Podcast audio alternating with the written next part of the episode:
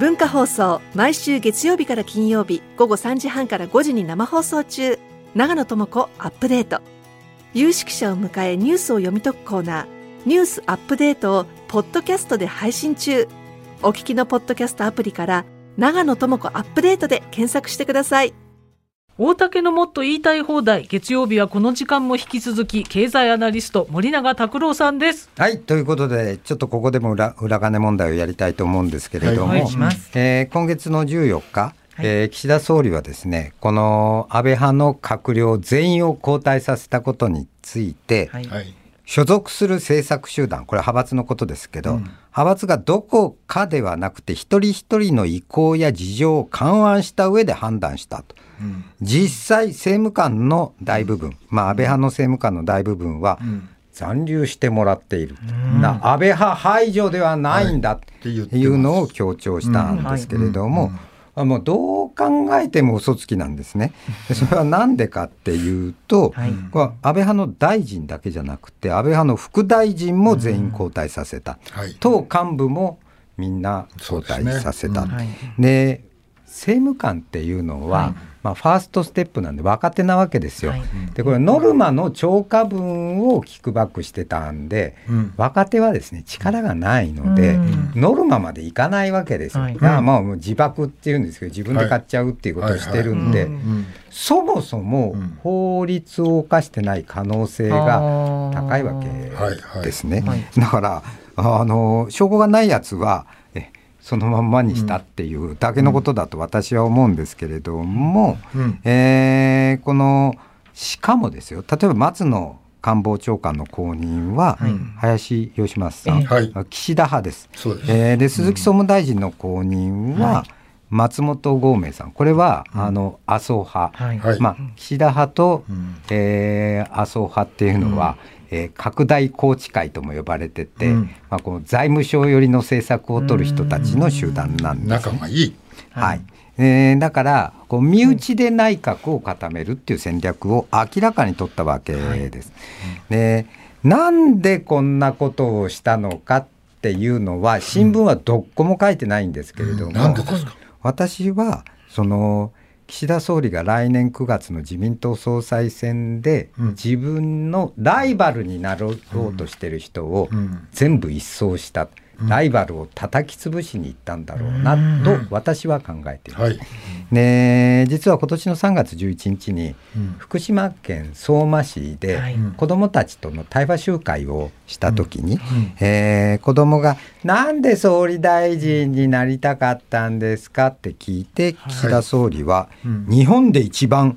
権限が大きい人なんだ、おっしゃってましたね。っておっしゃったわけです。つまりですね、なんか日本をこうしたいとかこういう政策を実現したいんではなくて、総理大臣の椅子に座りたい人なんです。で、一旦座っちゃうとどうも座り心地がいいので、うん、ずっと座っていたいって思ったんじゃないか。座り心地はいいですかねでも。いや私は座りたいとは思わないんですけど、はいはい、まあ、座ったこともないんですが、まあ、もちろんね。はい。えー、うん、永久にないと思います、ないないないです、はい、えー、だからそれが目的じゃないか、ね、えー、ただですねこの安倍派を政治資金問題で排除するっていうのは、うん、まあ諸刃の剣っていうんですかね、うん、えー、これ、まあ、政治への信任を、あの揺るがすわけですね。で今日出た内閣支持率のちょっと前に時事通信の世論調査が出てるんですけど、はい、ここでも内閣支持率17%と、過去最低を大きく更新してい。るんですが、岸田総理はそれでも選挙をやれば勝てると思っていると思うんです。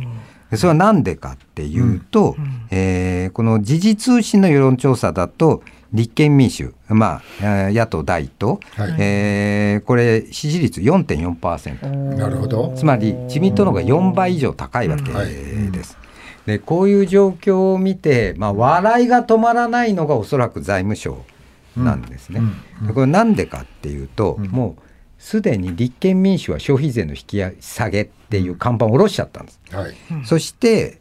消費税引き下げだって言ってた日本維新の会と国民民主党も、うん、えー、消費税は下げませんよっていう、うん、この間の補正予算に賛成に回っちゃったわけですね。はい、う。ということは、うん、消費税引き下げを継続して主張しているのは、うん、共産党とれいわ新選組、はいえーはい、2つと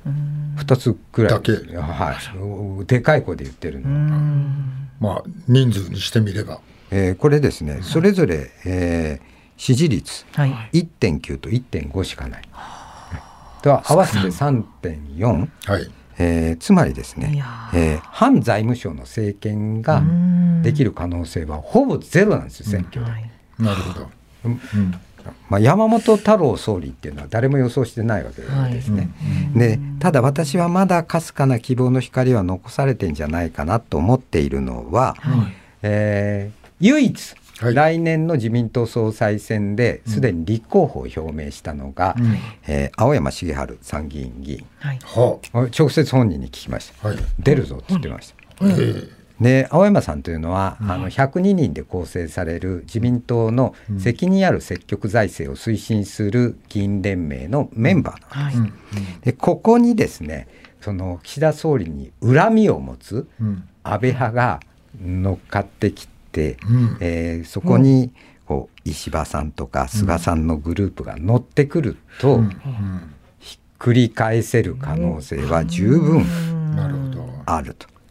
で私青山さん立派だなと思ったのは、うん、あの政治献金一切受け取ってないです、はい、パーティーも一切していない、うん、えー、秘書もみんな普通の人10人ぐらいいるんですけど、うん、え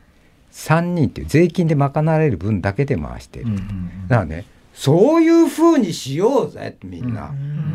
できるんですよ。やってんだから。そうですね、それで政策で、はい、えー、意見を戦わすっていうのが正常な姿だと私は思うんですよね。え他の政策面において青山さんのおっしゃってることはどうなんですか、えー、安全保障は私とちょっと違うんですけど、はい、でも消費税下げるっていうのは全く一緒です、ね、安全保障違いますよね。はい。うん、あのその辺はちょっともうそこは目つぶるっていうか、目つぶっちゃう。昔ですね、あの TV タックルだったかな、さなまだったかな、右側に座ってたんですよ青山さんが。でこっちの、右翼の皆さんって言ったら青山さんが立ち上がって、ふざけんじゃねえぞお前、俺が中道だ。お前が左翼だっていう。私もあのテレビタックルでは青山さんと大喧嘩して、番組終わってからも後ろから青山さんがついてきて、はい、以上大竹のもっと言いたい放題でした。明日火曜日は武田砂鉄さんがいらっしゃいます。森永さんには2時の時報までお付き合いいただきます